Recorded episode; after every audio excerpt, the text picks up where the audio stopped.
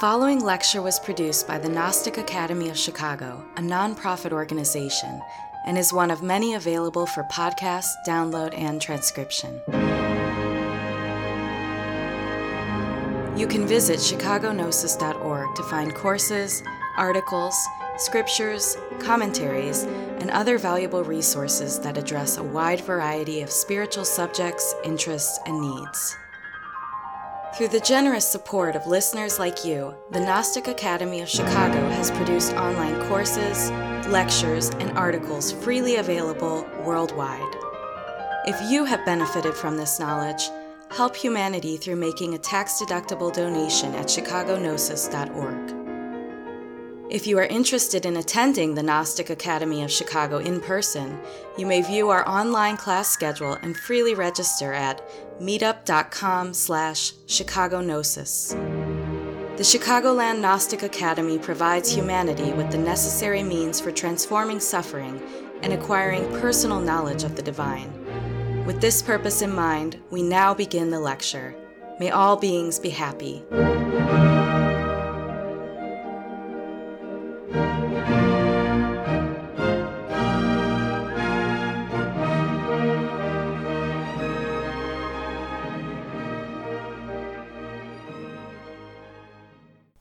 2020 is a very strange year for humanity, which very few could predict the consequences and the results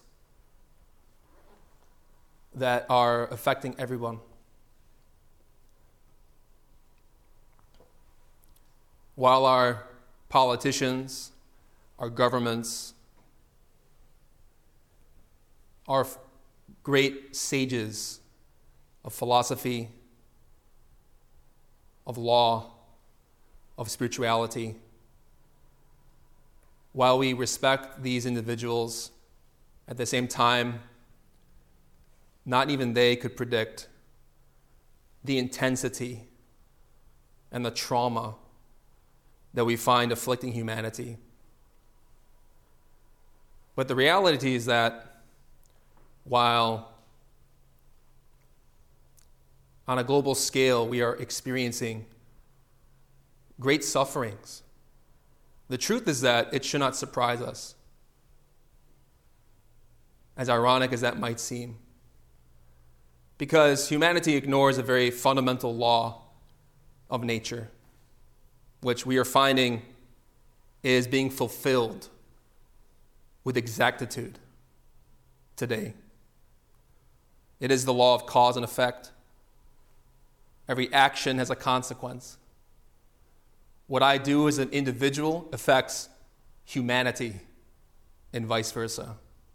In the East, we call this law karma, which is not some type of blind law where you're going to get what you deserve.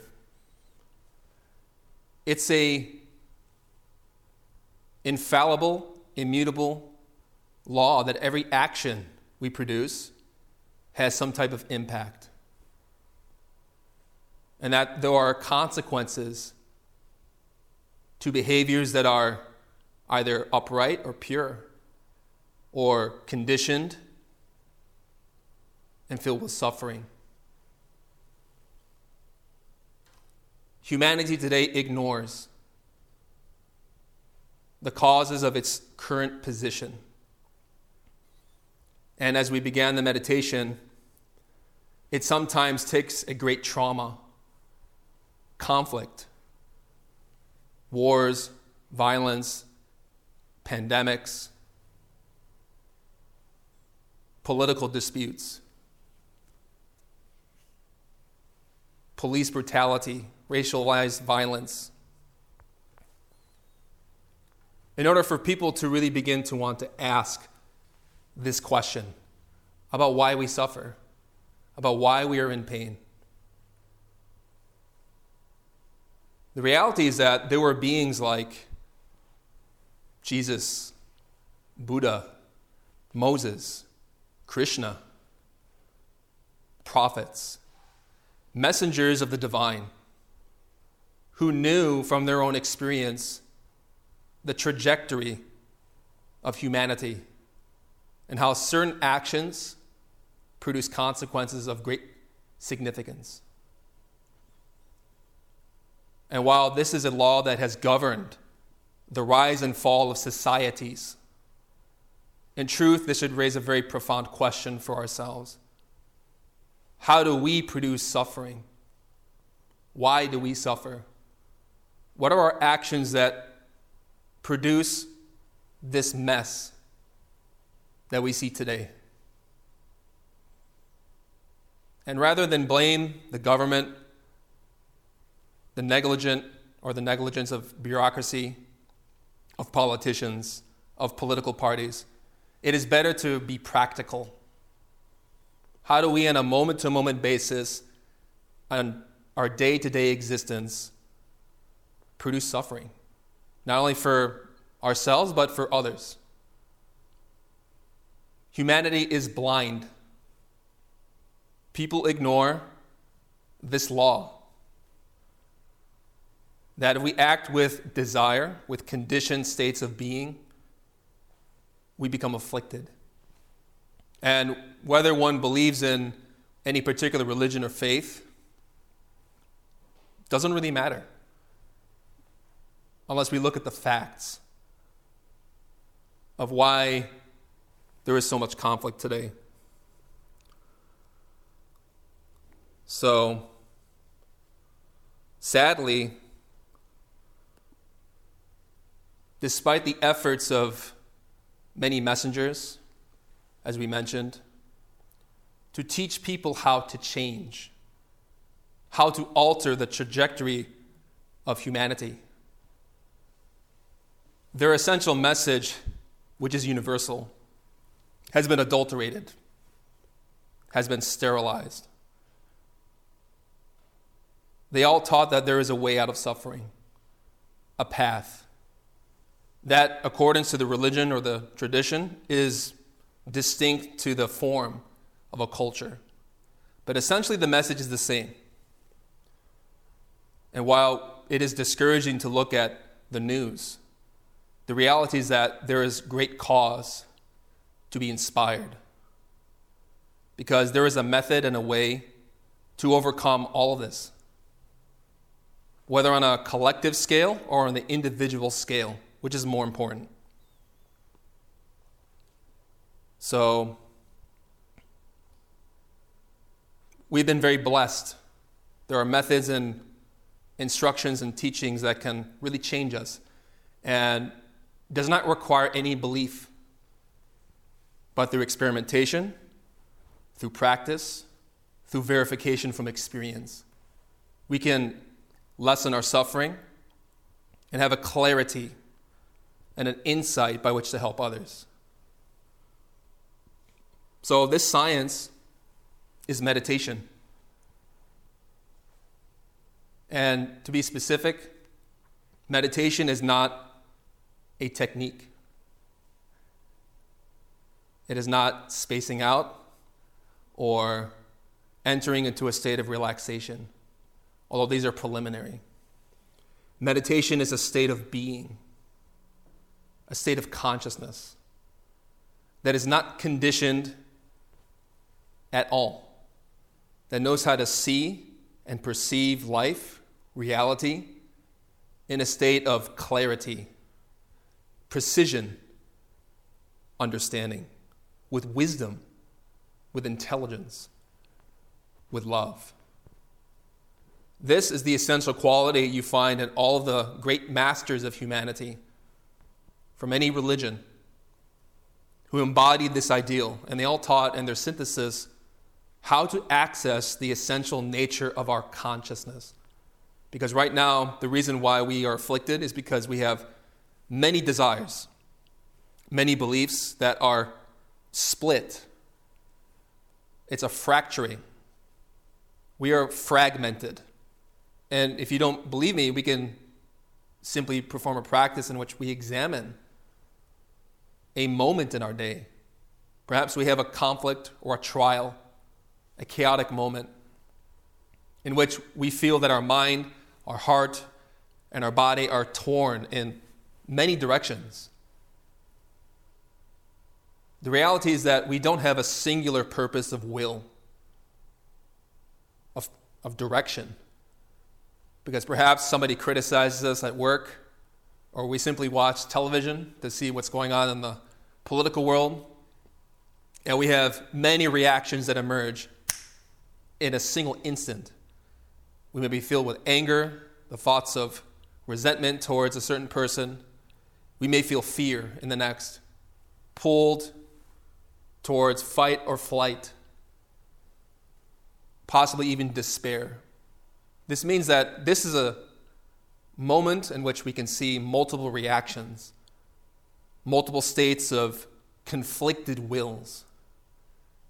And all meditative traditions teach that if you want to enter a profound state of serenity and understanding, your will has to be one, perfected, sharp, without any type of obscuration or filter.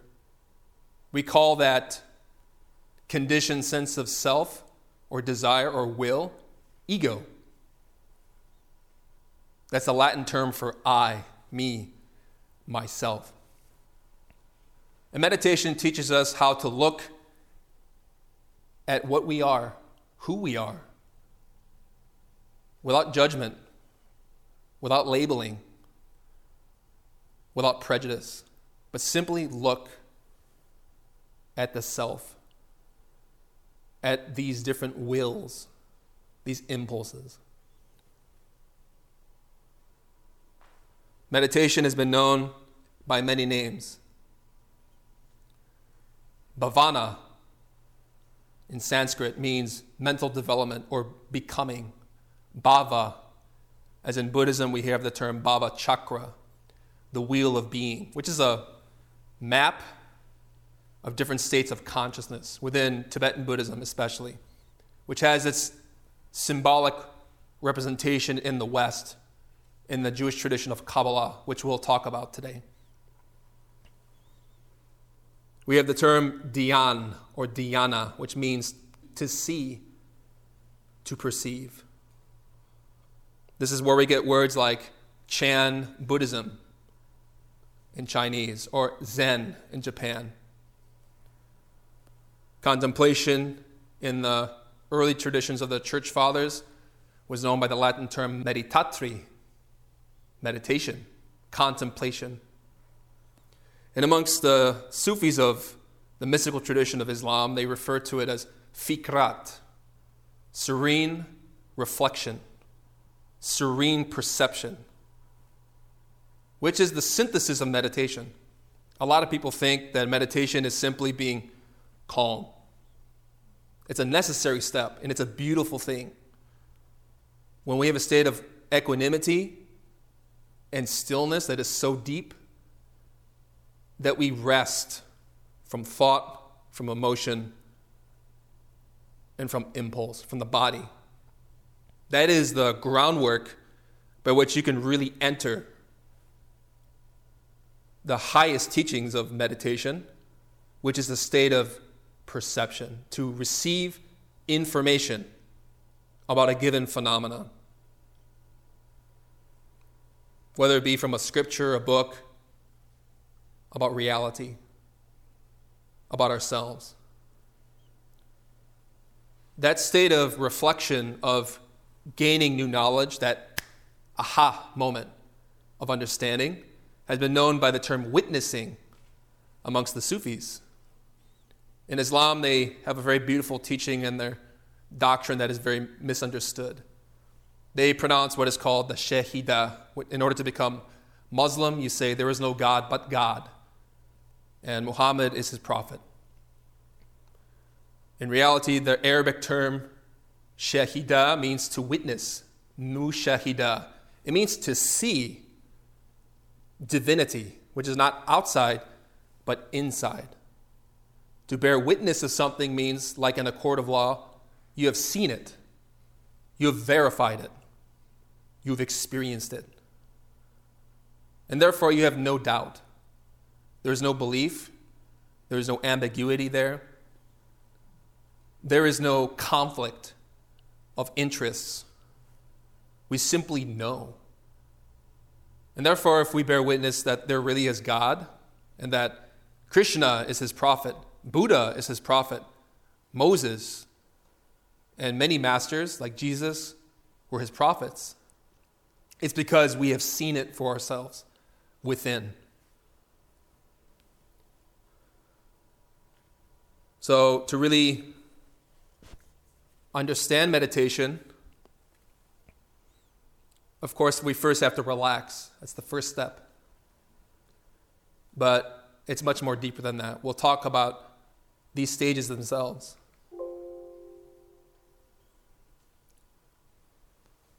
But it can be very difficult now in these times, especially if you live in Chicago, which is where I'm from, where literally you see all sorts of violence being perpetuated throughout the country. We see the state of different cities and countries that are in uprising, that are afflicted with great injustices, whether material and even psychological.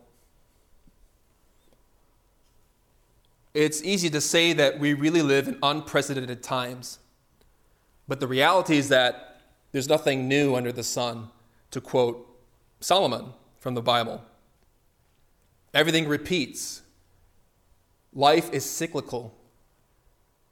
Habits are ingrained.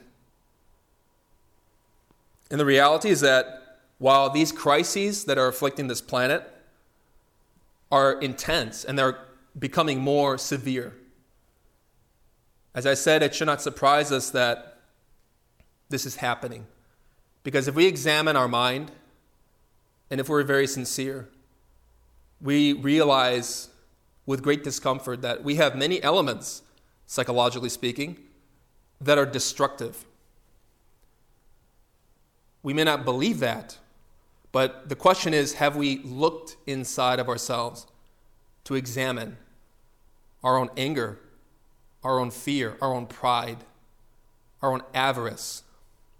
Qualities that we like to externalize and blame others of possessing in abundance, when in reality, if we're sincere, we see that we have that inside. That could be very disconcerting, very uncomfortable, but that is the reality.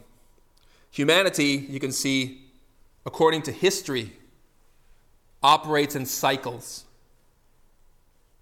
There have been many plagues that have afflicted humanity, whether in Europe, whether influenza. There have been many times in history in which diseases have sprouted and killed many people. But we have the arrogance today to believe that somehow we are special, that this has never happened before. And while this is a terrible reality, it is a reflection of a cosmic law. In Buddhism, we call it samsara, cycling, returning, repeating. And while this happens on a global scale, in our daily life, which is a snapshot, a microcosm, a picture of, of humanity itself, we find that we have habits and behaviors and ways of being that we repeat. And this is something that we should examine, that we should question. Governments have always tried to fix these problems, but they always failed. The reality is that no government, no institution can change the individual. To quote Krishnamurti, we have to govern ourselves. If we, as an individual being, were to follow laws of ethics, of compassion, of kindness, of tolerance, of patience. Then the society would, would reflect that. But we find that our political institutions and our governments smother the problem. They don't know and teach the way for the individual to change, for there to be real equity in humanity. I'd like to read for you an excerpt from a book by Samael Weor who is the founder of the modern Gnostic tradition. The Greek term gnosis means knowledge. And as we're explaining meditation, it is knowledge from experience without deviation into belief or theory. He wrote in a book called The Great Rebellion about the nature of genuine freedom, what this means for our meditation practice. I'll read for you at length. The meaning of freedom is something that has not yet been understood by humanity. Always presented more or less erroneously, very serious mistakes have been made about the concept of freedom. Certainly, we struggle for a word. We, we come to absurd conclusions. We commit all types of atrocities and shed blood on the battlefields. The word freedom is fascinating. The whole world relishes it. Nevertheless, we have not grasped a real understanding of the term, and there is confusion regarding this word. It is impossible to find a dozen people for whom the word freedom means the same thing in the same way. The term freedom will never be understandable by subjective rationalism, meaning the conditions of our thinking, our habits, our behaviors. Everyone has different ideas about this term. People's subjective opinions are totally devoid of objective reality. When the question of freedom is propounded, in each mind there is incoherence, vagueness, and incongruity, meaning there's no singular purpose of will. It's just many multiple theories and beliefs. I am sure that even Immanuel Kant, author of Critique of Pure Reason, and critique of practical reason never analyze those, this word to find its exact meaning. Freedom, a lovely word, a beautiful term. So many crimes have been committed in its name. Think of the French Revolution. At least one million people were killed in that event alone. Unquestionably, the term freedom has hypnotized the masses. The mountains and valleys, the rivers and seas have been tainted with the blood conjured up by this magical word. How many flags, how much blood, and how many heroes have come to pass in the course of history whenever the question of freedom has been posed in life's scenario? Literally, America has been founded on the genocide of Native American people, the enslavement of others Unfortunately, after achieving independence at such a high price, enslavement continues to exist within each of us. Who is free? How many have attained this famous freedom? How many have been emancipated? Alas, alas, alas. Adolescents long for freedom. It seems incredible that while having food, clothing, and shelter, they should want to flee their homes in the pursuit of freedom. It is incongruous that a teenage boy who has everything he needs at home is willing to run away, to escape from his abode, fascinated by the term freedom. Strangely, despite enjoying all the comforts of a happy home, he is ready to risk everything he has to travel the world and even come to grief. It is right that the pariahs in life the outcasts of society. The poor should be eager to quit the slums and hovels in order to seek a change for the better. Yet the spoiled child, the mama's boy, in search of a way out, is paradoxical and even an absurdity. However, this is how it is. The word freedom fascinates and enchants, although no one is able to define it precisely. It is logical that a young girl wants freedom, longs to move away from home, to marry to her in order to escape from under the parental roof and lead a better life. This is in part due to her right to be a mother. Nevertheless, once married, she finds that she is not free. And with resignation, she must bear the shackles of slavery. A worker, tired of so many regulations, wants to be free. Even if he achieves independence, he soon encounters the problem of continuing to be a slave to his own interests and concerns. Certainly, each time that we fight for freedom, we are disappointed despite victory. So much blood is shed pointlessly in the name of freedom while we continue to be slaves of ourselves and of others. People fight for words they will never understand, although dictionaries give them the grammatical explanations. Freedom is something that can only be achieved within ourselves. No one can achieve it outside of themselves.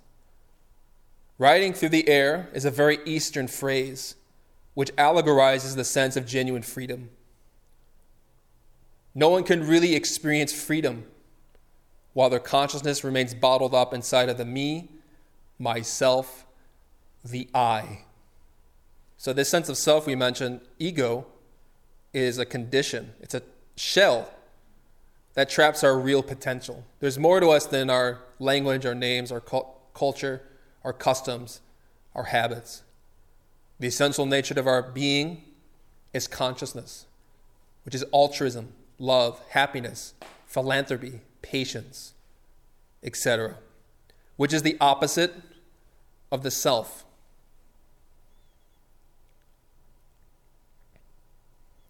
Understanding the myself, my persona, what I am, is imperative if we sincerely wish to attain freedom. There is no way we can destroy the fetters of our enslavement without previously and totally comprehending this question of mine and all that concerns the me, myself, the I. What constitutes slavery? What is it that keeps us enslaved? What are the obstacles? We must discover all this. Rich and poor, believers and non believers, we could also say Democrats and Republicans, whomever, Buddhist, Christian, all are actually prisoners, although they consider themselves to be free. We will remain imprisoned as long as the consciousness, the essence, the most dignified and decent part within us remains bottled up inside of the me, myself, the I, in our cravings, in fears, in our desires and passions our preoccupations and our violence, and in our psychological defects. The sense of freedom can only be fully understood when we have annihilated the shackles of our very own psychological incarceration. It is very easy to see that we are a slave of what other people think.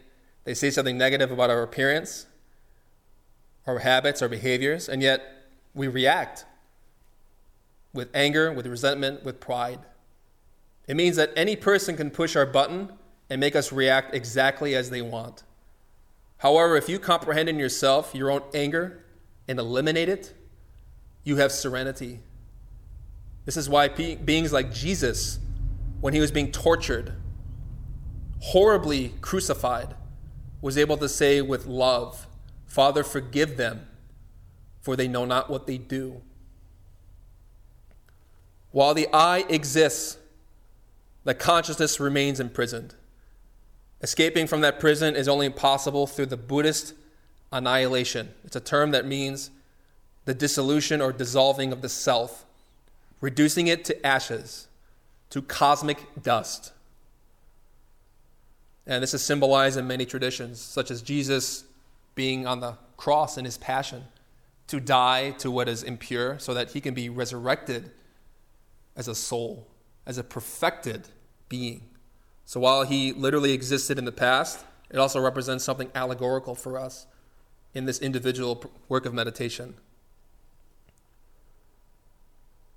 The liberated consciousness, devoid of the I, absolutely absent of ego, without desires, without passions, without cravings and fears, directly experiences true freedom. Any idea we might have about freedom is not freedom. Those opinions that we hold about freedom are far from reality. The ideas that we form on the subject of freedom have nothing to do with genuine freedom, meaning the experience. You could read about it, but as ter- in terms of a living, concrete fact, is very distinct. Freedom is something that has to be experienced directly, and that is only possible by dying psychologically, dissolving the I, ending the me, myself forever. It would not be no good to continue dreaming about freedom if we continue being slaves. It would be better to take a look at ourselves as we really are, carefully observing the fetters of slavery that keep us imprisoned. Knowing ourselves, seeing what we are inside, we shall discover the door to authentic freedom. And in reality, and in synthesis, we can state in life, the only thing of importance is a radical, total, and definitive change. The rest, frankly, is of no importance at all. So, meditation teaches us how to gather that knowledge so that we can really go deep into our psychology and to change in a real way, a permanent way, a lasting way. So, in today's era, we live, we can say, in a period of information. You can find knowledge about any type of study on the internet alone. But it's also true that we live in an era of misinformation. While we have greater access to knowledge we've never been privy to before, we still continue to be confused. It's ironic, right? We have more knowledge and more information than we've ever possessed, and yet we are more conflicted, more divisive, and in more suffering than we've ever been. The reality is that we need to develop a type of consciousness that has to do with wisdom and not knowledge. Intellectual knowledge is necessary to a point. What matters is the quality of our heart, our ways of being. And so, in our studies of meditation, we develop our knowledge of ourselves. We call it gnosis, experiential wisdom about the causes of suffering. And of course, it has nothing to do with theory, with beliefs, with concepts. Because we can think that we are a certain way, but if you observe in a very difficult moment of life, the facts emerge. Right? I'm sure we all had an experience where somebody said something really negative to us, or we had a very traumatic moment in which we acted in a way that we didn't like. We later reflected and says, "How did I think, feel, and behave that way?" Those are the facts. Those are the concrete experiences that show us what we can work on, so that we can really develop altruism and compassion and serenity. All these virtues that are really beautiful and are our true nature. This is why no amount of theory or belief can change anyone. Gnosis has lived upon facts, withers away in abstractions, and is difficult to find even in the noblest of thoughts. And I know that a lot of people, especially approaching many uh, of the world's events today have a lot of conspiracies about what's going on. But rather than focus on any type of external phenomena, it's better if we ask the question how does our mind conspire against us? So I love this image of a hand holding up a puppet or puppets, which we can associate with either political party or whatever anyone believes. But the reality is that if we have ego and if our government and politicians have ego, then obviously there's going to be fights and conflict and no type of harmony negotiated at all. Our mind needs to be free of any concepts about life, but rather just to examine with our soul Samael Aun Weor states the following in Igneous Rose There is a need to liberate the mind from every type of school, religion, sect, political party, concept of mother flag, country, prejudice, desire, and fear. There is the need to liberate the mind from the process of rationalization. There is the need to change the process of rationalization for comprehension. Comprehension is very different from thinking. You don't necessarily have to label anything with the intellect, You simply know it. Like you put your hand on a hot stove, it gets burned. That's a form of gnosis, a knowledge that if you do that again, you get hurt. And then you later think that was very painful. So that's the mind. The mind is slower than our other capacities as a consciousness. So there's a very stark difference there. So freedom has to do with transforming our internal state in the moment, where we are at here and now. This is why all meditative traditions teach mindfulness, awareness, watchfulness. To gather data, to look at the facts of our own behaviors, and not to conceptualize anything, but simply look. Doesn't require thinking there. And that's how we cut away from the abstractions from the philosophy, from the theology, from the theories, and we get to what's practical.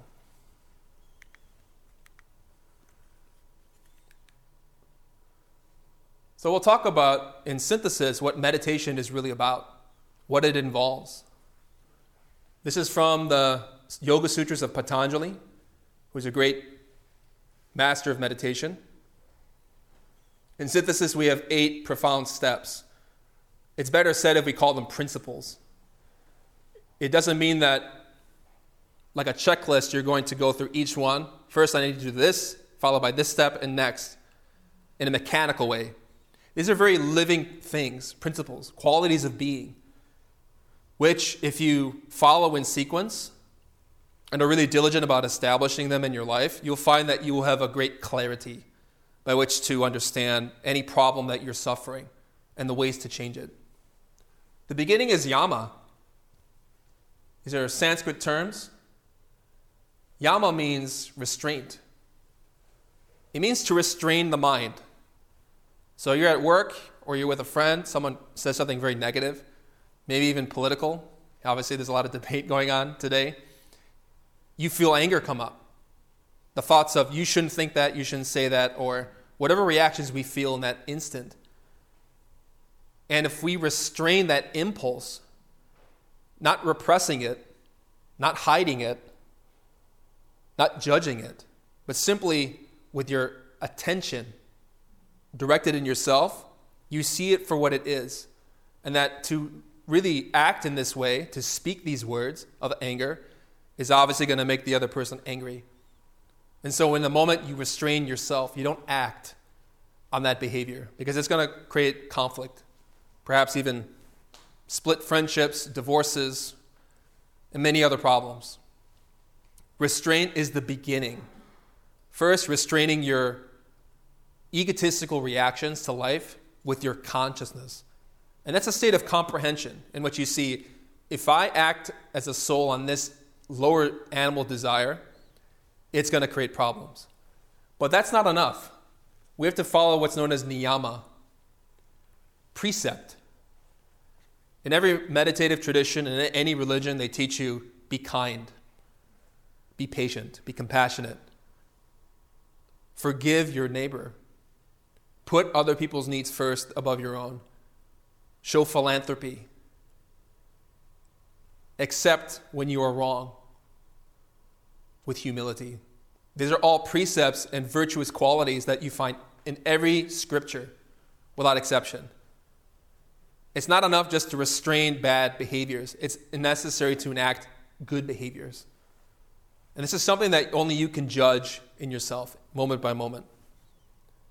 You can memorize the Bhagavad Gita, the Quran, the New Testament, the Old Testament, whatever scriptures inspire you. But knowing that knowledge of virtue doesn't mean that you're enacting it. So the knowledge is different, but the application of it is wisdom. I know many people, they approach meditation and they become very morbid because they see a lot of negativity in themselves and they suffer. And they want to get out of it, but they're not reflecting on the virtuous qualities of the consciousness, of their being, their divinity. So it's important not to reflect just on the bad, but to contemplate your virtues, those profound ethics of the soul when you've really worked hard in developing restraint and following these precepts in your actions, your asana becomes perfected. It's easy to see that if you act on anger and you drain your mind and your heart, deplete your body of, of energy from getting in an argument, it's very difficult to sit. You can't sit still. You can't relax. Your body is tense, filled with pain, discomfort. This is why yama and niyama are essential. If you want your body to be able to obey you and relax at will, you have to learn to act ethically.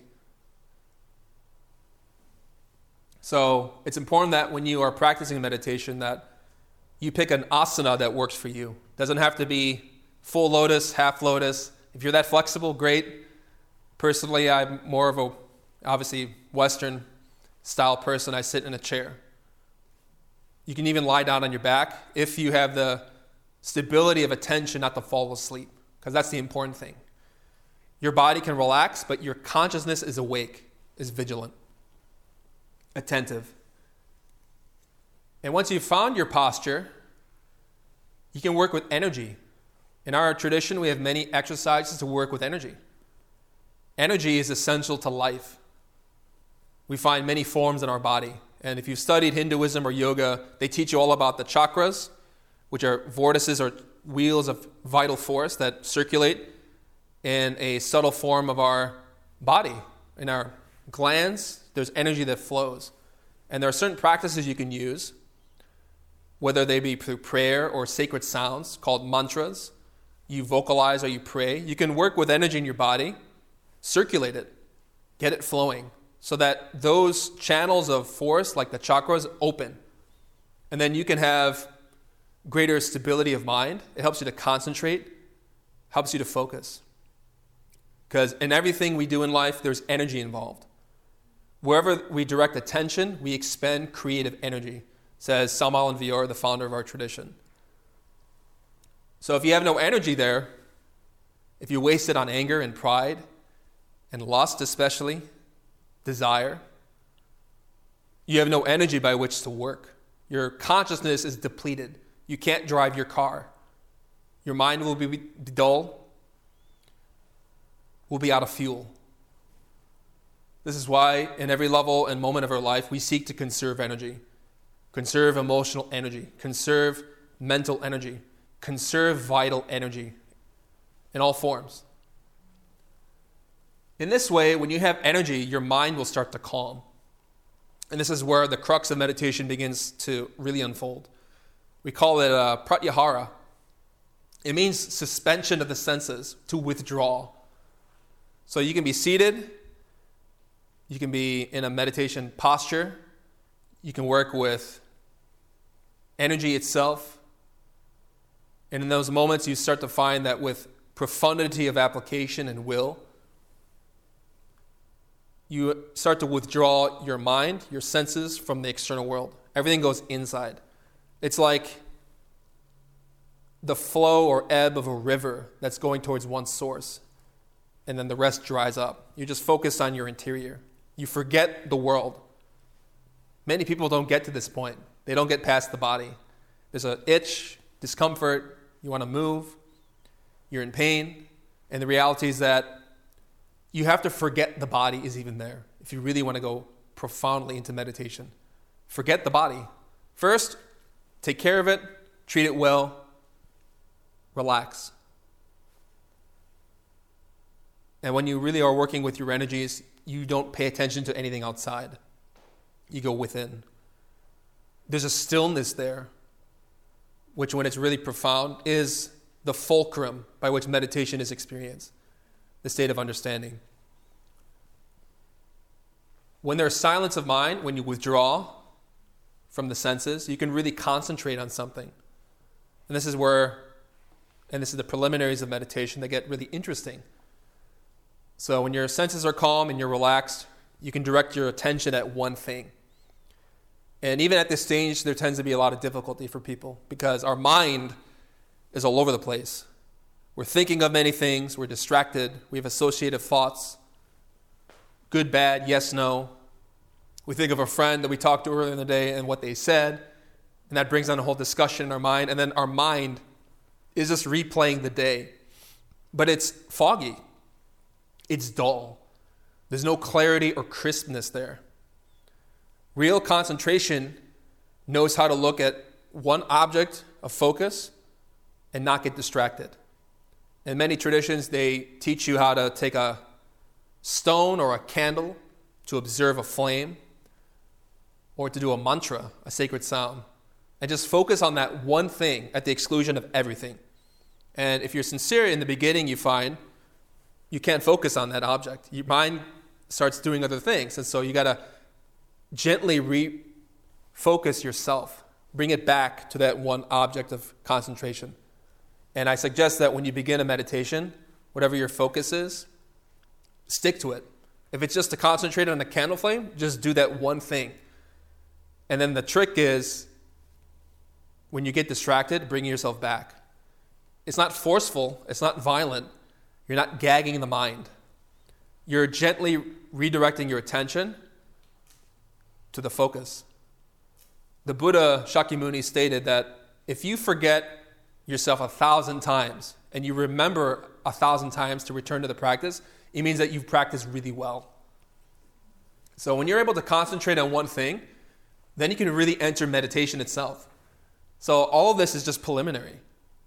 Meditation is when you are able to extract information about that object. For example, maybe you're concentrating on a scripture you read or a book. You want to understand a certain verse or a line. You read it, you reflect on it, you enter the stages of meditation, you relax, withdraw, and concentrate on that meaning. In meditation, you can have experiences in which the senses are shut down, but internally, as a consciousness, you experience, such as in dreams, different forms of knowledge that are inaccessible to the senses. Some people call it lucid dreaming, out of body experiences, dream yoga, astral projection. It's when your body goes to sleep, but you as a consciousness are fully lucid. And so you abandon your physicality and you enter the internal worlds, your inner psyche. And then you can start to get knowledge about things that certain prophets wrote about. They hinted at, but not many of them really spoke openly about their meaning. And that's how you really get knowledge. That's real wisdom. When you can, in that state, talk directly with divinity, just as I am talking to you. Nothing vague there, nothing amorphous, nothing ambiguous. It's a clean, clear, pristine state of being in which you can gain information. Even beyond meditation, there's one more step. This is the synthesis of everything. When your consciousness is fully lucid and focused, is receiving information, you can escape from the limitations of your mind. Any type of conditioning that has kept you in suffering and pain, etc., you escape. You get out of it. That consciousness gets ex- extracted from the ego. I'm sure you're familiar with the story of Aladdin and his lamp. That lamp is your ego, and the genie, the jinn, which is the Arabic term for spirit or really a, an uh, enlightened being, you could say, is your own wisdom, your consciousness. You break the lamp, you destroy the ego permanently, and then the genie is free. You can perform miracles. This is where you get figures like Moses and many prophets performing supernormal things because they liberated their consciousness from conditioning. They're able to control nature, even. Very powerful and beautiful. But there's more than just examining those eight stages. There's a lot of principles involved.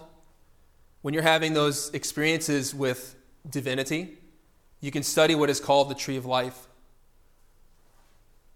On the right, you see a map of 10 spheres. From the top, you have the most rarefied states of being, which are very divine. Notice that in this glyph, you have three trinities. Kabbalah, in Jewish mysticism, this map, this tree of life, is really an expression of us, in our totality, in the multidimensionality of our being. It is a roadmap for who we are and where we're at and where we need to go. So, any experience in meditation can be mapped by any one of these spheres. So, on the top trinity, we have qualities of being and consciousness that are extremely divine, beyond our comprehension at this level. It has to do with what religions call Father, Son, Holy Spirit in Christianity.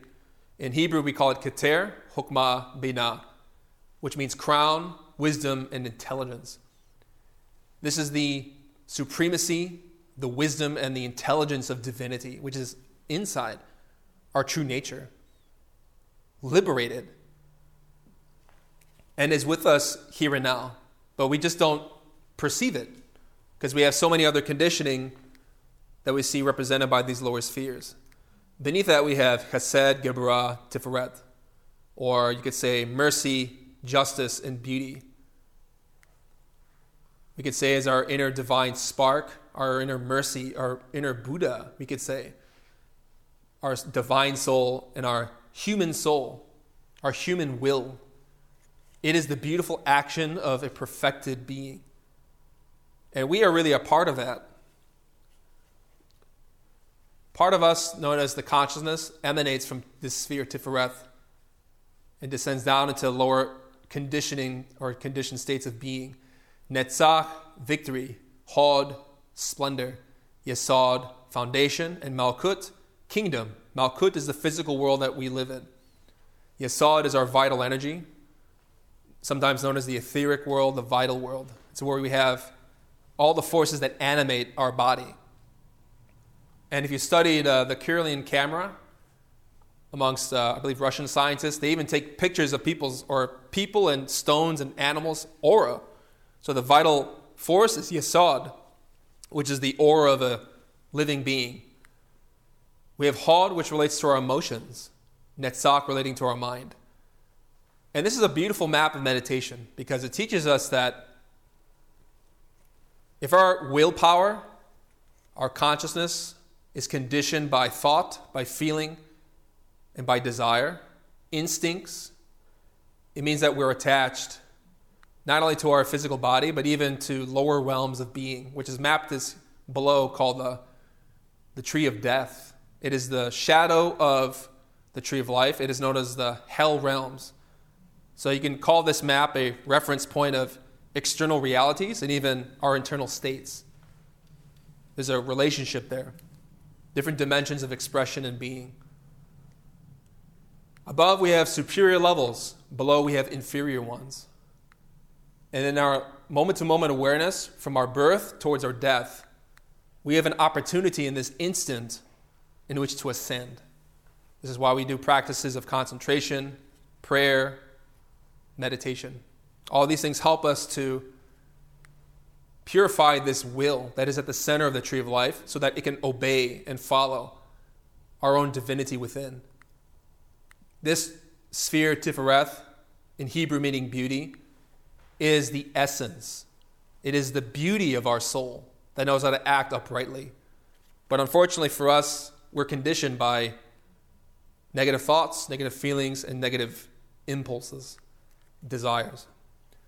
So we have many books and courses that explain this glyph in great detail. And I invite you to study them. But in synthesis, this is just a map of who we are and where we need to go and what we need to do. There are also two very profound principles we've touched upon. In some schools, they talk about stabilizing and analytical meditation, and often ref- refer to both of them as complementary. When you're working to concentrate your will on one thing, you're learning to stabilize the mind. You're developing serenity. You're developing focus and equanimity. It's when you can look at something clearly without unwavering at all. We call that faculty in the Gnostic tradition concentration. In Buddhism, they call it shamatha. Amongst the Sufis, they call it silence, in which your mind doesn't talk. So I'm sure when we practice meditation today, you probably experience a chain of thoughts and thinking, even on a very subtle level. When you really go deep, you can learn to enter states in which there's no thought involved. And you're able to focus on one thing without distraction. That can stabilize our attention. And there are many practices to do that. But there's another skill we need to develop in order to really enter meditation. We call it imagination. Imagination is the ability to perceive non physical imagery. So when I related to certain examples or talking about having inner experiences, like you have dreams, those are forms of images that exist in your mind, in your interior. They're real, they exist. The problem is that we tend to go through that inner world without any awareness of it and not discriminating what is really real or conditioned or unconditioned by our own egotism. It's easy to see that if we have dreams of hatred and violence, we're projecting our own mind into that world. But if you learn to pay attention and clarify your perception, you can perceive those worlds, that tree of life, as it is, in its real fundamental expression. When you're able to imagine in your amongst concentration the ability to visualize certain images, you develop the full dynamism and potential of the consciousness. So, imagination in us tends to be very conditioned. If I say, imagine an apple, you can see it. Not physical, but it's internal. That same capacity, when it's developed intentionally, whether you take a candle and visualize a flame, or even something really difficult and ornate like a Buddhist mandala or painting, something very intricate, that develops the capacity of the consciousness to perceive with great depth, with great width and clarity. In Buddhism, they call that faculty vipassana. Amongst the Sufis, it is insight. And when you combine those two faculties, concentration and imagination, you can really enter meditation.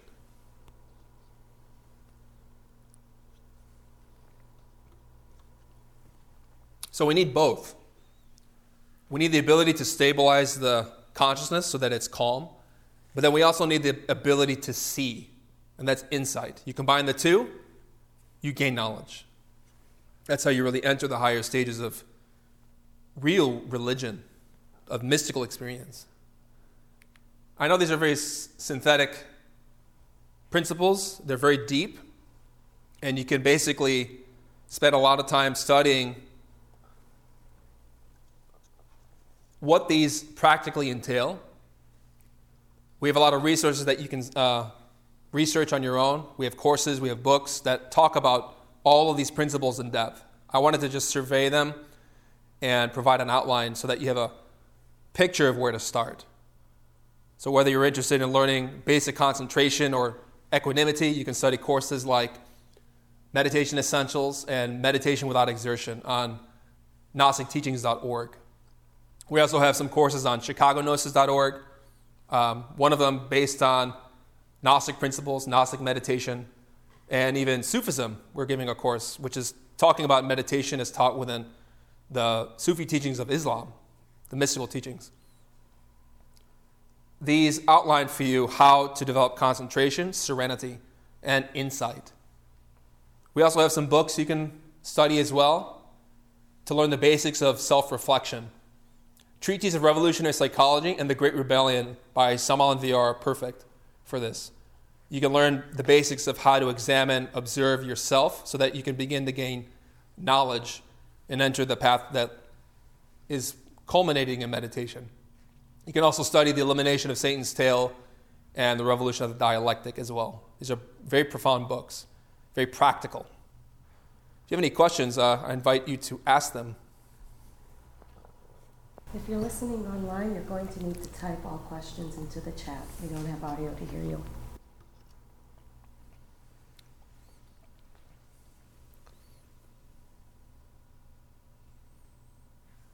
Sure. Being in a time of um, an election year and all these things going on, and we really need to separate ourselves from all these different concepts, are we, is the goal to just be passive in all this stuff and not vote or not be involved and just really sit back and observe what's going on in the world without getting identified with it? Sure. I would say psychologically, the important thing is not to identify. Whatever a person believes politically, that's a personal choice. Um, but the important thing is to approach this situation with clarity. And it doesn't mean that we necessarily have to belong to any party, either one or the other, or take a middle stance. You know, personally, I don't really get involved in politics because you see the type of behavior that's being propagated and the confusion and the anger and the resentment that people feel. I think the important thing to remember is that regardless of anyone's political beliefs, in these studies we like to be more effective. Regardless of anyone we vote for or whom you favor or whatever, what do we believe in? The important thing is that we have a good heart. We change our own psychological states because the world is going to be what, what it's going to be. You know, I, like, I know we like to think that we have a lot of agency in our political system, but I think a lot of people are realistic in saying, like, you know, these things are going to happen regardless because you see the state of humanity. People on an individual scale are not changing. And so, what result can we expect? And that's the fundamental irony of people thinking that are being shocked by what's happening because this is just the consequence of wrong action on a global scale from everybody. So I invite us to really reflect upon our own psychological states because that's something that we can change. That's something we can alter and remedy. But the direction of this country and humanity, in a sense, we have to be humble to accept that there are certain things that we can't change, but there are certain things that we can do. And that's better evaluated on an individual basis. Okay, we have another question. From what I have learned through time through this Gnostic tradition, I have noticed that sexual alchemy is not the central practice. Meditation is. Alchemy is more like the foundation of a practice. So the question is Buddhist and Hindu traditions are the only religions that teach how to meditate. Why have these religions in the West not spread this light? Why did Jesus only teach how to believe in him? And why did Muhammad only teach how to believe in Allah? And Moses mainly taught how to follow laws and nothing about meditation. Why is that? It's a good question. The reality is that they all taught it. If you look at the different traditions that have developed in their original sources, their scriptures, the reality is that they all taught the same thing. You study the Sufi teachings of Qushayri, Hujwiri, Rumi, many other Muslim mystics, they all, Ibn Arabi especially, they teach meditation. But maybe not as explicitly as we find today. The path of Jesus is the path of meditation, especially. He taught by fasting 40 days and 40 nights in the wilderness how to overcome your own devil, the mind. We find meditation in all teachings. The problem is that due to the cultural palate of certain people, they adulterated, they sterilized, they castrated the teaching. So people adulterate the wisdom of the prophets with time. And therefore, the religions of today don't resemble anything they used to. Now, there's certain remnants that we can pick and extract and gain knowledge from. And this is important. But it's important to remember that these religions and teachings have died. The form is what's left. The essence and the spirit had long left these traditions. You find this cyclically repeated in different humanity or humanities and in different cultures. Every religion has a birth, life, and death. Comes to my mind uh, even a saying by a certain Sufi mystic in uh, Al Risalah, Principles of Sufism. This was around 1000 AD, he's, or Common Era. He said, In this time, Sufism is dead. So back then, even that tradition was, had long been eclipsed because these traditions have life and they're sustained based on the qualities of the practitioners. And divinity works in different places and times and periods and reinitiates that effort amongst different faiths throughout the course of history because with time, with exposure to humanity, obviously, people's interpretations and conditions of mind pollute the original doctrine. This is why Jesus said, Beware of the leaven of the scribes and the Pharisees, who take the original bread of knowledge and inflate it so that it's more palatable and tasty to the public. The reality is that nobody likes the original teachings of the mystics and the meditators, the prophets, because it goes contrary to what people believe. But if you really examine in synthesis what these different traditions teach, they all teach meditation, but in different ways. You find meditation in Kabbalah, in the Jewish mystical traditions. You find it in Sufism, you find it in the Bible. But of course, with time, people take out what they don't like. So I don't know, maybe we, we can say in the West that we just like to be hyperactive and not really sit still in the moment. In the East, you know, a lot more people, part of the culture, practice meditation. So we study all traditions in synthesis. When meditating on an ego, what's the best way to visualize it during meditation in order to comprehend it? So, for those of you who are not familiar with that type of meditation, we call it psychoanalysis, where you're sitting and you're performing these preliminary steps, relaxing, working with energy, withdrawing your senses, concentrating upon your consciousness and even your inner divinity, your being. You can also imagine, we practice what's called retrospection meditation.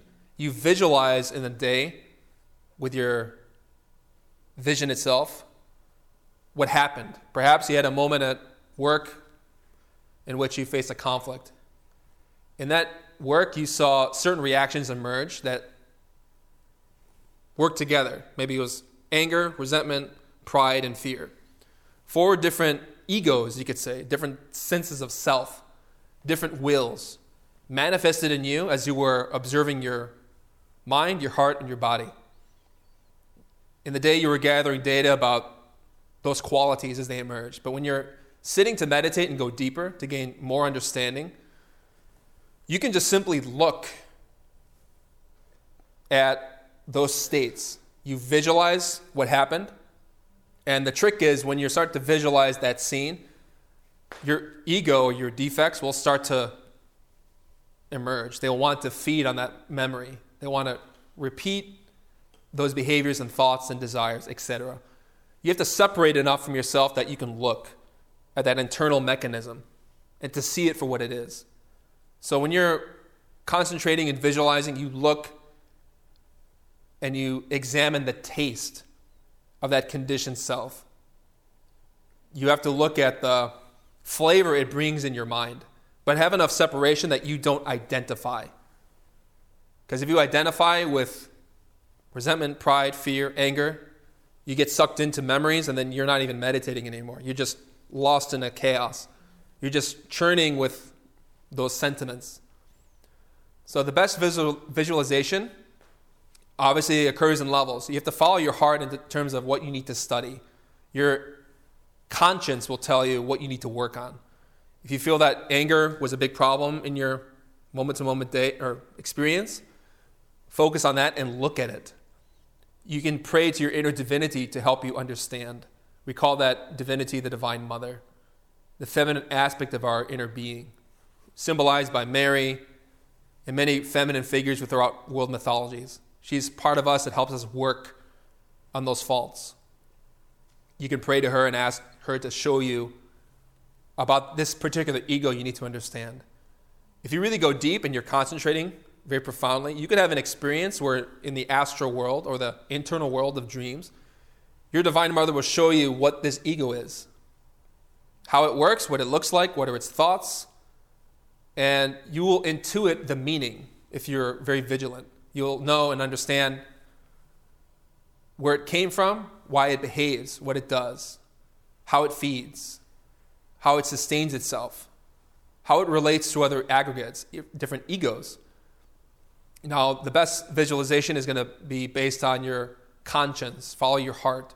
If you feel that you need to focus on a spec- specific ego, one by one, do that. And focus and ask your divinity to help you understand. The next step is just don't identify with it, don't feed it, don't give it its, your energy. Because when you start to conserve your energy and not spend it on negative behaviors, it's like starving a lion. And so, obviously, anger and fear and all these different defects are going to come up in your life wanting to feed because you're starving them. They're starting to get weak. So, look at the ego and have a receptive mind. Wait for the answer. And when you're really in a state of silence and insight, the experience will unfold of its own. You know, this is the magic and beauty of meditation. It's never the same moment by moment. There's always different experiences that are reflect a huge range, an infinite range of experiences. But that's the result. And when you gain insight, you may follow you may ask for elimination to remove that ego when you really understood what it is, how it works, how it traps you, how it repeats. And pray to your Divine Mother and then visualize that defect to be killed. And then you free the soul that's trapped in it gradually, little by little, as your comprehension goes deeper. I hope that answers your question. Sure. Um, so you were explaining earlier about freedom, and the way that you were explaining it also reminds me of what's going on in life right now. So, for example, in uh, looting and stealing. So, where I'm com- where I'm coming from is, how can the people that are that are committing these atrocities, right? They're acting for freedom, but in reality is fear. So, how can we even identify? Like you, you said that these same type of people that are doing these things, they are the extensions of who we are already. So how can within us, how can we identify the sense of freedom with the sense of fear and discern that and act accordingly? Sure. Gnosis is lived upon facts, withers away in, from abstractions, from theories and beliefs, and is difficult to find even in the noblest of thoughts the way that you're going to figure out what's from the soul and what's from the ego, what's fear and desire, what's true from what's false, is by looking. And it means that we approach our mind and our heart without trying to label what we see. You will learn to discriminate that quality based on experience. It's not easy to learn how to sift through the mud so that you can find the, the gold of our soul. It's a qualitative state. Through observation and repeated verification of that state, you find that there are qualities that are pure and conditioned, and sometimes mixed. And that's why we meditate, so that we can discriminate. Because it's not easy in the moment when you're having a scene in life or you're seeing the looting and violence going on, like in Chicago, where people are screaming for freedom and are destroying so many people's properties and homes and lives. The abstraction of freedom is not enough. Real freedom is when you don't act on anger.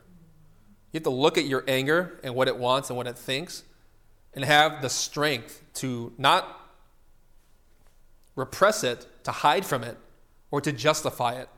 But when you look at it with clarity, meaning you're seeing it for what it is, and you notice how your own anger wants to feed, how to act, you only learn that through trial and error by repeatedly training yourself. It takes time and training. You know, I know we say that this type of knowledge is beyond time. You're not looking to the past and the future, but it takes experience to verify what's what's right and what's wrong. And you have to follow your conscience, your heart. I know, for example, when I trained in martial arts for many years, you don't really learn how to do the techniques well after until after a very long time of just repeated trial and error, and even maybe even getting hurt. You know, that's our struggle. We suffer a lot as we're trying to change. But the purpose is not to get discouraged. You know, you're going to feel pain and suffering as a soul by making mistakes. But repeated effort and struggle against yourself is going to take some repeated experience. You know, it is a war, you can say. This is why in Islam they talk about jihad, holy war. But not against other people, against people who don't follow your faith. It has to do with the struggle against your desires. And the only way that you're going to really conquer is if you don't give up. If you just give in to anger, then there's very painful. But it's a struggle. We have to learn how to acculturate our mind and heart to taste that quality of being that we know is from, from God. And that is not unfiltered by anything. So if you have doubts about certain experiences or certain actions that you did, if you feel in your heart that there's something you need to investigate, then that's what you got to meditate on. Because that moral pain, the pangs of conscience, the intuitions of the heart is what's going to really direct you. Follow that. Sure. So a lot of us are um, surrounded. Not we not we might not be acting or we might have stopped acting in those, those manners, but a lot of us are surrounded by people that are acting with, like I said, with fear, seeking that type of freedom or they're suffering. So, in a practical manner, what is the best way not to scold them, not to, more with comprehension, but how can we aid these people? Because a lot, we're, we're surrounded by them. They're, they could be either a family member, they can be a friend, they can be a co worker. So, how can we assist them? Love. It's been demonstrated repeatedly throughout historical mov- movements, whether uh, Martin Luther King Jr., Gandhi, ahimsa, nonviolence, is the key. We show violence towards people even with our thoughts.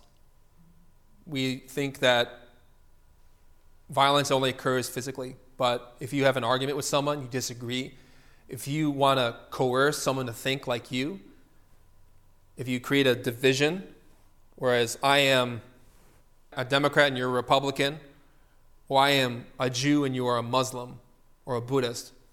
Krishnamurti says that's a form of violence because we're saying that we're separate. I like what the Dalai Lama said is that we are all individuals, human beings. We all have the same longing for happiness and the same aversion towards pain. Everyone thinks this is like that, regardless of your theological position or beliefs. So we show love for others when we respect their ways of thinking. We may know that they're ignorant, or you may feel that sentiment in a subtle way that wants to say, oh, they just don't know any better, and, and again, we have resentment of our own. That is our problem. Oftentimes, we don't reach people because, and we're not effective, is because we have our own ego, our own desires that think they know better. And that's the problem with the abstractions. We have many ideologies and ways of thinking that convince us that they're wrong, I'm right. But the reality is that they think the same way. So rather than take a position, you can show them love. But this doesn't mean that we accept behaviors on their part that are wrong. It also doesn't mean that we're forceful or we're imposing on their free will. Persuasion is a much more elegant art, elegant and eloquent art than coercion. Coercion is when you want to force someone to think like you, according to your ideologies. But persuasion is when, from your being and your conscience, offer a solution. And from that position of, or that threshold of, you're offering something in as an olive branch to that person to help them from your heart. And not expecting that they're going to follow it or demanding that they do, but simply offering it. That's a type of space that is really powerful. It comes from divinity for really cultivating that. So we have to respect people's free will. The reason why this political race and the state of humanity is so crazy is because no one respects each other's will. Everybody thinks they know the answer, and therefore they're arguing, debating. Arguments, we can say, are really satanic, honestly.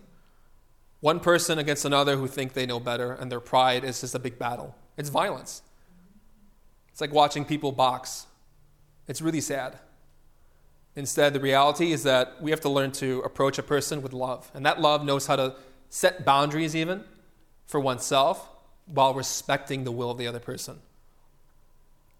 And that respect for others only comes when we respect our inner divinity, who knows right from wrong. And when you intuit that and you know that, you can offer it to a person. But you can't expect that people are going to follow that. Look what happened to Jesus. And he's a great master.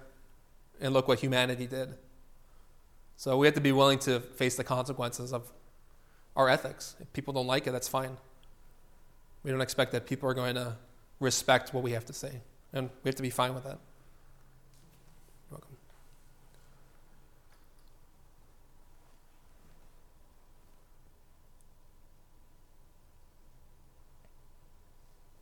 Are psychological identification and karmic circumstances the same thing? Or is non identification the way out of our karmic situation into real freedom? Our karma is based on what we do, whether you are identified or you, with the situation or not. So, in strict language, identification has to do with when you, as a consciousness, feel and think and behave that you are the desire, the condition fear, pride, resentment, anger, laziness, gluttony, or whatever defect. The quality of your mind in this moment determines your trajectory, where you go, whether in life or in nature. So if we act with a polluted mind, then obviously we're going to feel we're going to experience pain. But if we act with purity, then the necessary and logical consequence is that we bring harmony in our situations and our politics and our humanity and our life. So, your karma is based on the quality of your mind. You receive what you do, you reap what you sow. In synthesis.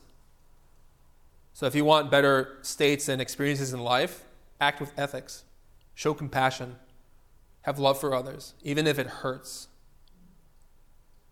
And basically, even Shantideva said it all happiness in this life comes from wishing the happiness of others. And all pain in this life occurs because we wish happiness for ourselves. Simple dynamic, but very profound. It is the essence of Tibetan Buddhism. So, if you want better circumstances, act ethically. Don't identify with your egotism, your pride. In, fact, eliminate it if you want to be really radical, have radical changes. Any other questions? Sure. Once you have stopped yourself from squandering energy, what steps should one take next? When one achieves equilibrium, it can be challenging to accept this sustained energy. Many experiences occur, for instance, premonitions, past life experiences, and consistently receiving messages. This can be overwhelming. What can one do to adjust to this new experience instead of being cast out due to the fatigue that arrives with mitigating the mind's inability to explain this new experience logically? Be patient. When you have mystical experiences, obviously it can be very alarming. I know when I first started meditating and practicing these type of principles, I had a lot of experiences in my dreams, especially, which obviously in the beginning you can get freaked out, or you can feel like a messiah and like, oh, I know the mysteries of life and death, and I can go tell everybody, right? But uh, I suggest that if you find when you're working with energy and you feel perhaps overwhelmed by it, you can minimize that if you need to. You know, it's good to work with energy, but more importantly, it's good to have self control. And I suggest if you are overwhelmed by these types of things, it's, it's important to, you know, learn to, in a simple sense, have fun. You know, don't have to ruminate over the state of humanity. Being morbid or in a state of suffering is not going to help anybody. You know, being concerned for humanity, yes. You're maybe overwhelmed. It's normal in the beginning. But you gain stability through practice. So I suggest meditating on your own discomforts and uneasiness, even. But also, it's good to have a community of people you can socialize with too, who, you know, hopefully study these these things, who are spiritually like-minded, and have fun, relax. You know, it doesn't mean you're gonna, you know, not go crazy, but just uh, to help settle your mind. Recreation is a necessary quality to a degree, according to Swami Shivananda. You, know, can't just be serious. You know, it's good to be serious in this work, but if you become morbid, that's a problem. You become over agitated, filled with fear or anxiety is is an issue. So learn to whether it's painting, sculpting, getting exercise, doing yoga. Some people like to do yoga classes. Uh, meditation is especially helpful. Going out in nature, hiking especially is something I like to do. So it's important. I have some questions on non-exclusive meditation or mochal. Um, a few questions about that. Um, in that uh, state of, in that mode of meditation, is there a division between observer and observed? Number one, is there imagination involved when you're just observing in the screen of your mind the images, the thoughts, the conversations, the problems, the preoccupations, and all of that? Sure. And would you um, recommend that we kind of master or get really good at one point in meditation to get better at non-exclusive? So, good questions. So, in synthesis, with non exclusive meditation, you want to, or you examine your state of mind as it is, which we began our practice today to a degree using that. If you find that you're not able to maintain enough stability to remember that presence, your own innate observation, it's good to return to a concentration practice where you can just focus on an object and let that be your, your anchor. Now, Imagination is in all things. That's the beautiful teaching about consciousness. Every living thing, even the atom and an electron, subatomic particles have consciousness. This is something that's been verified by quantum physicists. They study the behavior of light, and even that light makes choices and experiments, depending on who is observing and what is going on. So, imagination is the capacity to perceive. So, we have imagination at our level. Now, when you're developing imagination with, say, non exclusive meditation, you're looking in yourself and not dividing yourself, making these separations in yourself about what you're perceiving. That's a very deep, profound state of perception in which you're looking, in which that state of looking is not conflicted between am I observing or am I not observing? Because as soon as you do that, you lose the state. But if you're really deep in that uh, perception, you don't uh, make any false divisions, which Samael Aun Weor states some people make the mistake of dividing themselves between a superior eye and an inferior eye, ignoring that that's the same, or the two sides of the same coin. So when you're looking in yourself, you, you can't make those, you don't want to make those divisions, or don't, let, don't identify when the ego starts to divide itself makes that mechanism of superior eye, inferior division, dualism there. That's the problem. What sees synthetically into the nature of any phenomena is when your consciousness is clear and you just look at the state of your being, where you're at. But if you find that it's difficult to maintain that continuity, it's important that you can do concentration exercises to build that. They call that mindfulness. Some people, they make a blurred definition of mindfulness and awareness. You know, very common today. Awareness is being present in the moment, where you're at, what you're doing, what you're thinking. Paying attention is when you're directing your focus on one thing. Awareness is when you're expanding your consciousness outward and perceiving all the details of life. Mindfulness is the continuity of that perception in which you don't forget that you're watching. That's vigilance. I mean, your consciousness is not sleeping, you're paying attention. So if you find it difficult to practice non uh, exclusive meditation where you're just observing what's going on in your mind, you can't maintain that continuity, then return to concentration. It can help you regroup yourself until you have that stamina, so to speak. Yes? Could you speak a little about grief because I know a lot of people are suffering and a lot of people have lost loved ones due to COVID or cancer. And when you're in that deep state of grief and it just depletes your energy, you're really kind of thrown off track how how to get yourself back to a state of equanimity. Sure.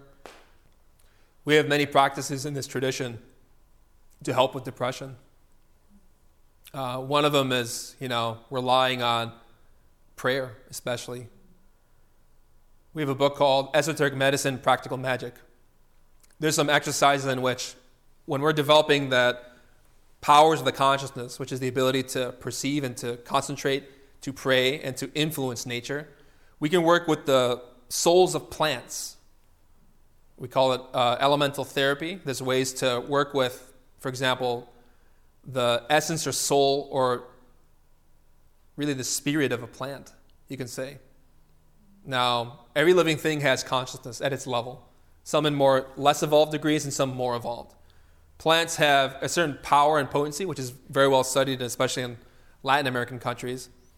But we have practices in our tradition where we can work with the souls of uh, the rose. And obviously, the rose is a prominent symbol of love and romantic relationships. But people don't understand, too, that the rose has the power to heal sicknesses. Doesn't require uh, anything more than taking three roses, placing them in three glass cups or three glasses with pure water.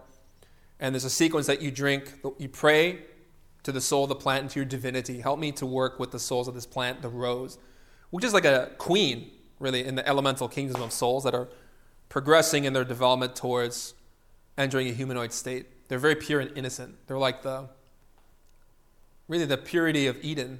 Those souls haven't left paradise, so to speak, unlike us. And you drink one glass in the morning, one glass in the afternoon, one glass in the evening before dinner or before each meal. And it simply involves prayer. It's simple, and a lot of people might scorn these type of things because you know they don't really practice it. But I know when I've suffered emotional trauma and sufferings, I always go to the roses and this ritual and this prayer you can do, which you find in that book, Esoteric Medicine, Practical Magic, because the souls of nature have the power to heal.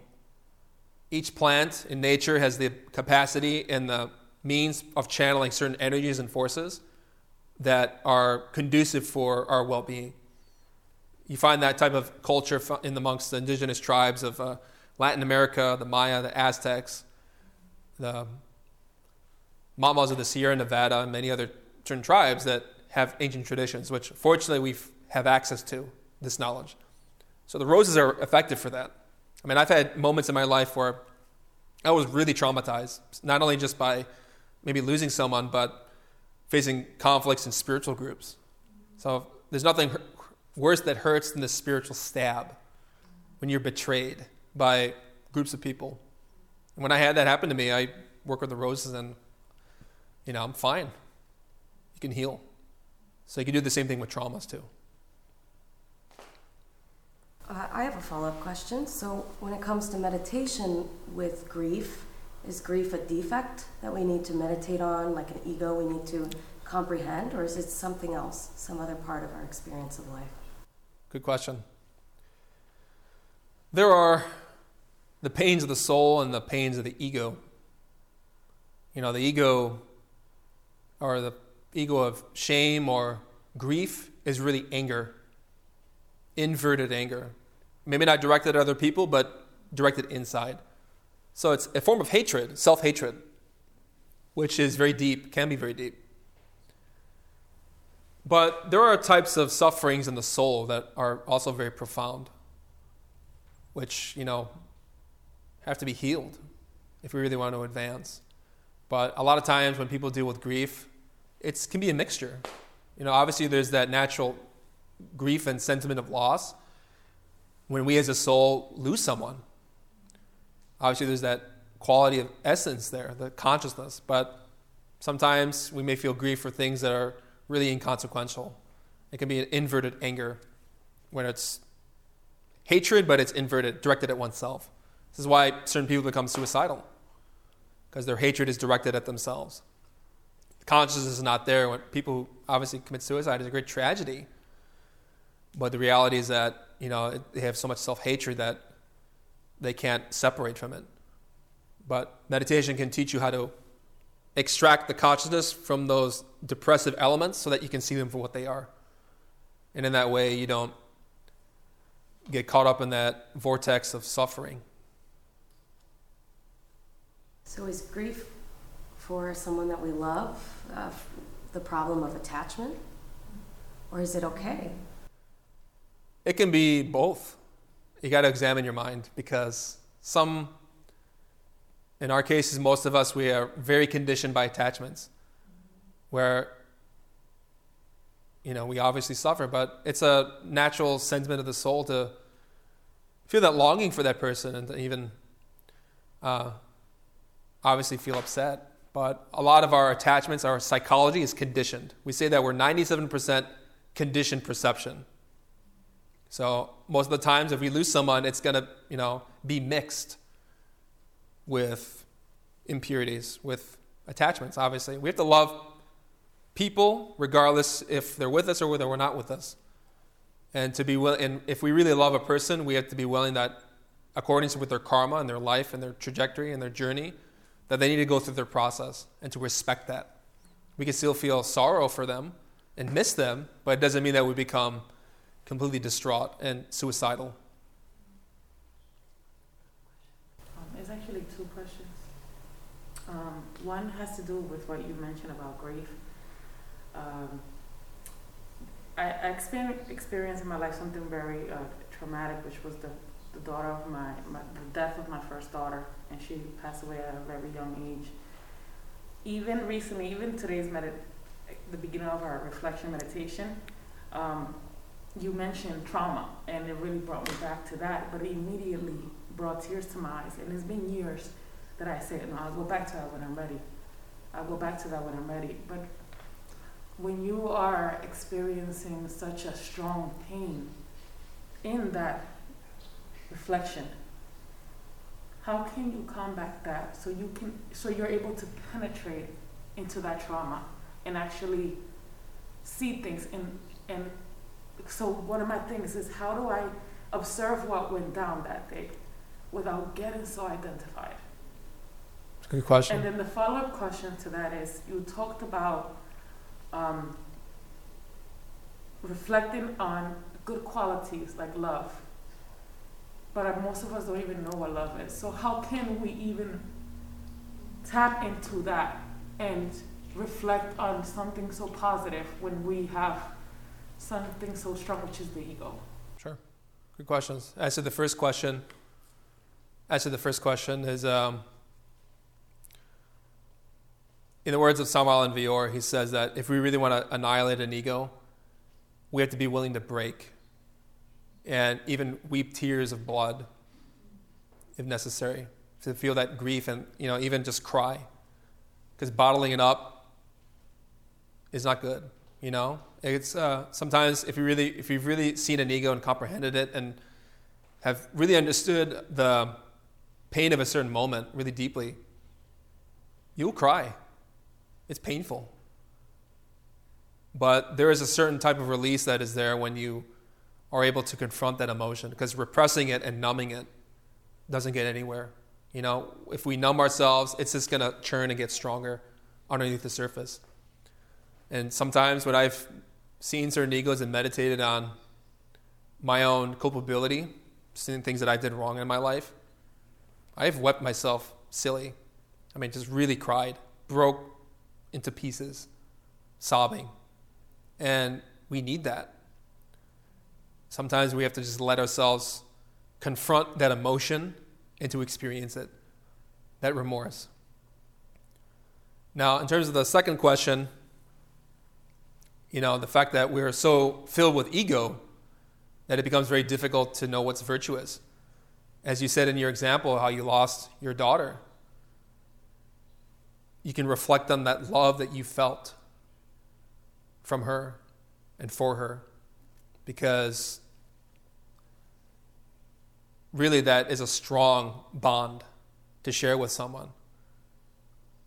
And sometimes we like to think that really to know what love is, you have to be very elevated. But we all have our level of experience.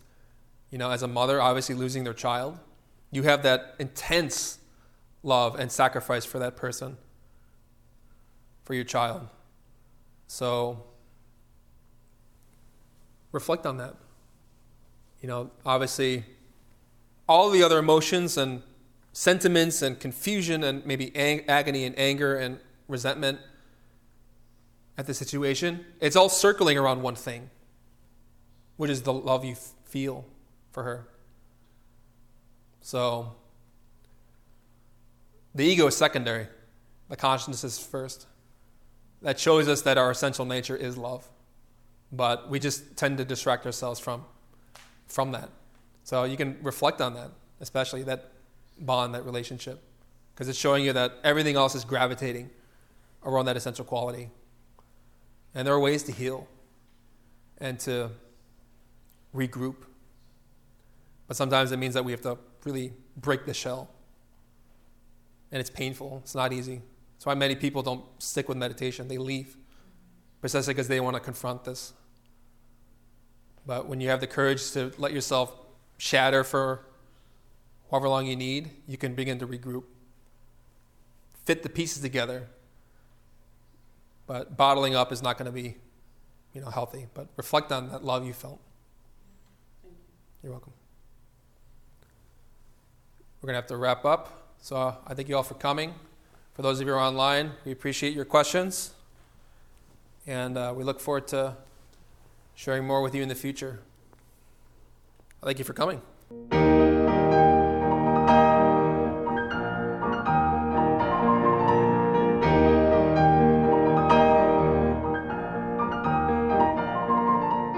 To learn more about the knowledge covered in this lecture, we invite you to study the books available through Glorian Publishing or GnosticTeachings.org.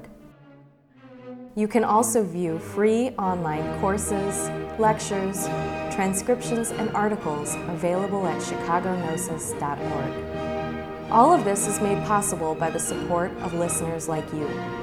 Have you benefited from this knowledge? Help others by making a tax deductible donation at chicagognosis.org. We thank you for listening. We hope that these lectures aid you in developing your complete and divine potential. May all beings be happy.